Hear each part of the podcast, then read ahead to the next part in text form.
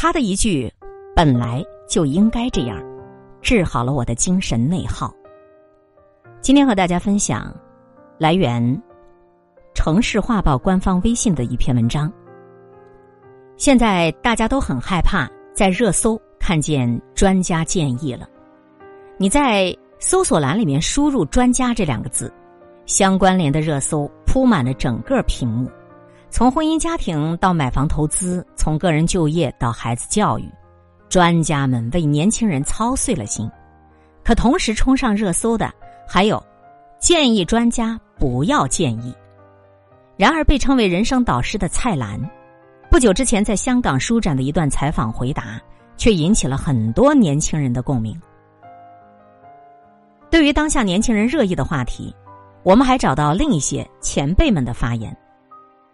关于职场，去过你想过的生活，是应该留在大城市里面奋斗，还是回到县城去享受安稳？年轻人该怎么选择生活的城市？这是当下网络火热讨论的一个命题。梁永安教授言简意赅，要走自己的路。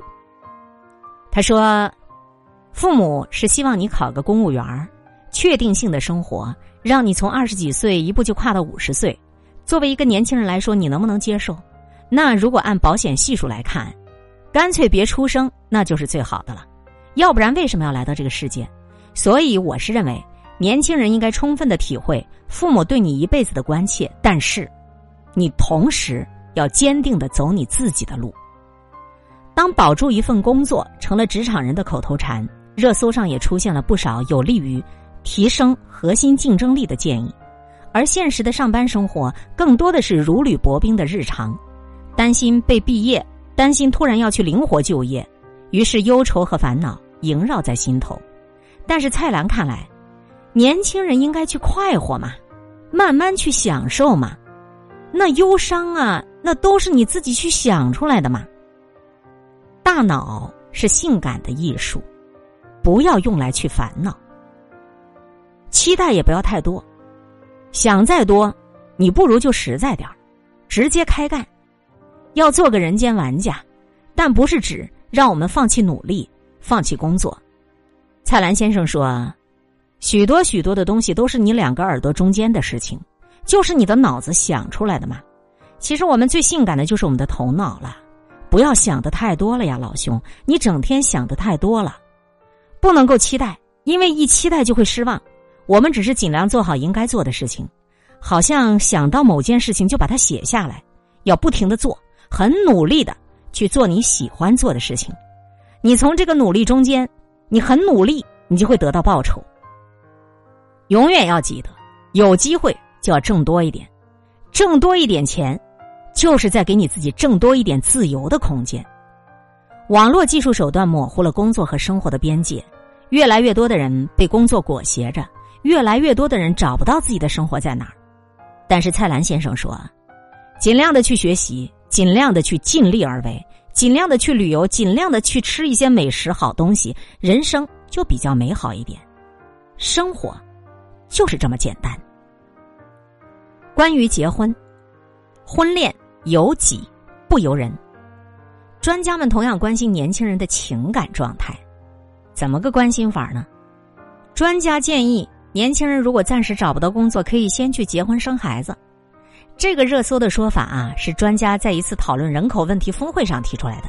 完整的原话是这么讲的：说，如果你短期之内找不到工作，那么你就接受更多的教育培训或自我培训，去提升技能水平，然后等待你的经济好转了，或者去结婚生孩子也行。但是在年轻人的婚姻观当中，选择是不是走进婚姻？没有必须遵守的社会时钟，可是热搜的表述，将本来只是选项之一的结婚生子放大，脱离原来的话语语境之后，极容易产生理解偏差，也就很容易惹人反感了。梁永安教授在《为什么九零后跟零零后是历史上最不适合结婚的一代》，他写过这么一篇文章的。他认为，强扭的瓜不甜，只有顺其自然的。找到自己的状态，才有可能获得所谓理想的幸福。他说：“我很赞成很多年轻人自己的那种坚持，就他们认为呢，结婚一定是要有爱情。从表面上看起来是不结婚，实际上他们是在坚持爱情。一个没有爱情的婚姻是不幸福的。就是爱情这个事情，特别婚姻这个事情，我觉得是全世界人类生活里，尤其是最不能够去催办的一件事情。当外界对于晚婚、不婚，对于女性打上剩女的标签蔡澜在采访当中直接就否定了，说希望大家把这个精力放在追求生活的幸福质量上。由衷的喊：“快点去玩吧！啊，快点去玩！”我们的观念就是说，女人非结婚不可，非生孩子不可，这种观念才是最坏的一种观念。没有剩女的，剩女很好啊，什么剩什么女呢？人家不会欣赏罢了吗？又怎么样呢？我不结婚不嫁又怎么样呢？大家都活得开开心心的多好，几个女的一块儿去玩多好，哪有什么剩不剩的呀？希望年轻人去享受亲密关系带来的成长和快乐，少去关心外界对于单身的标签和定义。复旦大学的社会学博士沈亦菲在《这是恋爱》当中这么聊说，在亲密关系当中，其实它就是提供了这样一个镜子，让我们不断的去冲撞、冲撞，能够让我们看到自己的价值，看到自己的独特性。恋爱它其实就是人生的一场体验，咱们。要尽情的去享受它就好。关于生活状态，你不要轻易廉价的去指责年轻人。这届年轻人面对生活焦虑的时候，总是以反内卷、佛系来自我解嘲。北大中文系教授戴景华老师认为，这些问题不全出在年轻人身上，单一化的评判标准下形成的千军万马过独木桥的状况，这是年轻人焦虑的根源。谁也啊，逃不出去，所以他说，不要特别轻易或廉价的去指责年轻人，评价不同的生活，构成自己不同的人生，以至于我们可以打开不同的生命去选择的这样的多元和多义。于是，它才形成了今天世界上的所有人要千军万马过独木桥，好像我们只有一条路，只有一种评价标准，只有一种价值。于是。在同样的生活方式、同样的价值、同样的千军万马涌向的独木桥上，我们要不焦虑那才怪了呢。据不完全统计，今年以来，年轻人上了超过两百个热搜。从平淡的一日三餐，年轻人为何不吃鸭脖子，到灵魂提问，年轻人为什么越理财越穷？年轻人堪称社交媒体第一流量密码。几乎每一个问题的背后，都有一个不那么年轻的人在给建议。连蔡澜也聊过，自己是一个看不惯年轻人的人，但是他的言语之间全都是包容。他说：“年轻是一个阶段，大家都要过的。我很看不惯年轻人，和我爸爸当年很看不惯我一样的道理。但我还是很喜欢年轻人，喜欢跟他们交流。年轻人最好的就是可以犯错，不要害怕犯错。有些事情你做不了的话，但是你要去想。我很不喜欢年轻人想都不敢想。”那这个就没有什么希望了。我相信，我相信很多人说过的那些个经典的名言都是值得推敲的。比如说，我就不相信什么一代不如一代，我永远相信青出于蓝。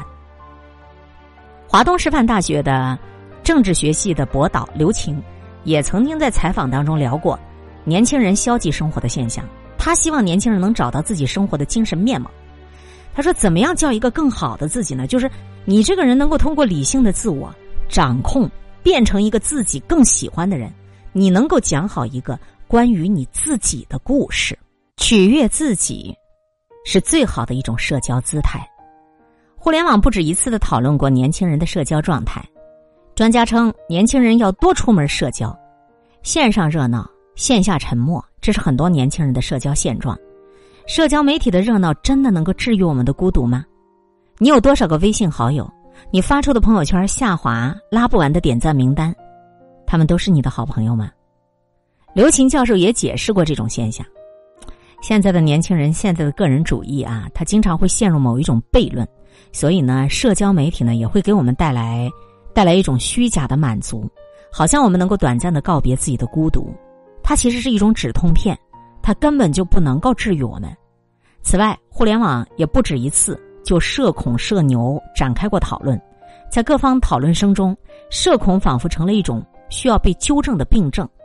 当然啊，也不一定非要强迫社恐出门去社交，成为社牛。梁永安教授认为，社恐并不需要被校正，这可能是自我意识的一种表现。他说：“我们今天的问题是，现在社交本身的文化含量、艺术含量、精神含量，它其实都已经很淡很淡。这个背后反映的是我们的思维模式，还有我们的价值观。所以，社恐基本意义上，在某种意义上，它其实也是件好事儿。”说明年轻人都开始在思考：我的生活到底是什么？自我意识和个性是一个稀有品，想要努力的理解自己存在一定困难，但是尝试去接纳真实的自己，与自己达成和解，或许比努力的去扮演社牛、强行的向外向社交更容易让自己快乐。年轻人跟专家这两个热搜，当真是水火不容吗？不是的。那些看起来非常离谱的专家建议，大多是基于一定的经济环境、特定人群、具体的情景提出的，所以它也存在一定的适用领域和范围。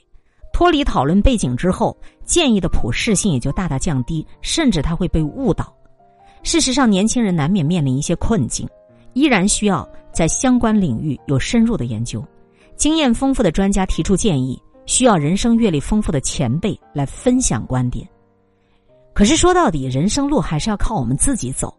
你在听过了这些丰富的建议之后，希望我们都能够打开更多的多维化的思考方向，得到跨越困境的一种勇气，找到人生难题的另外一种解法。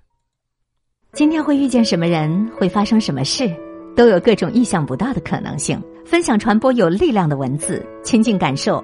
真善美的观点和态度，空中和你相互勉励，保持微笑、淡定、从容的好心态。祝福有缘分在这里遇见的你，身体好，心情好。我是海林，欢迎来听，一切刚刚好。本节目由喜马拉雅独家播出，欢迎订阅个人微信公众号“海林”和“一切刚刚好”。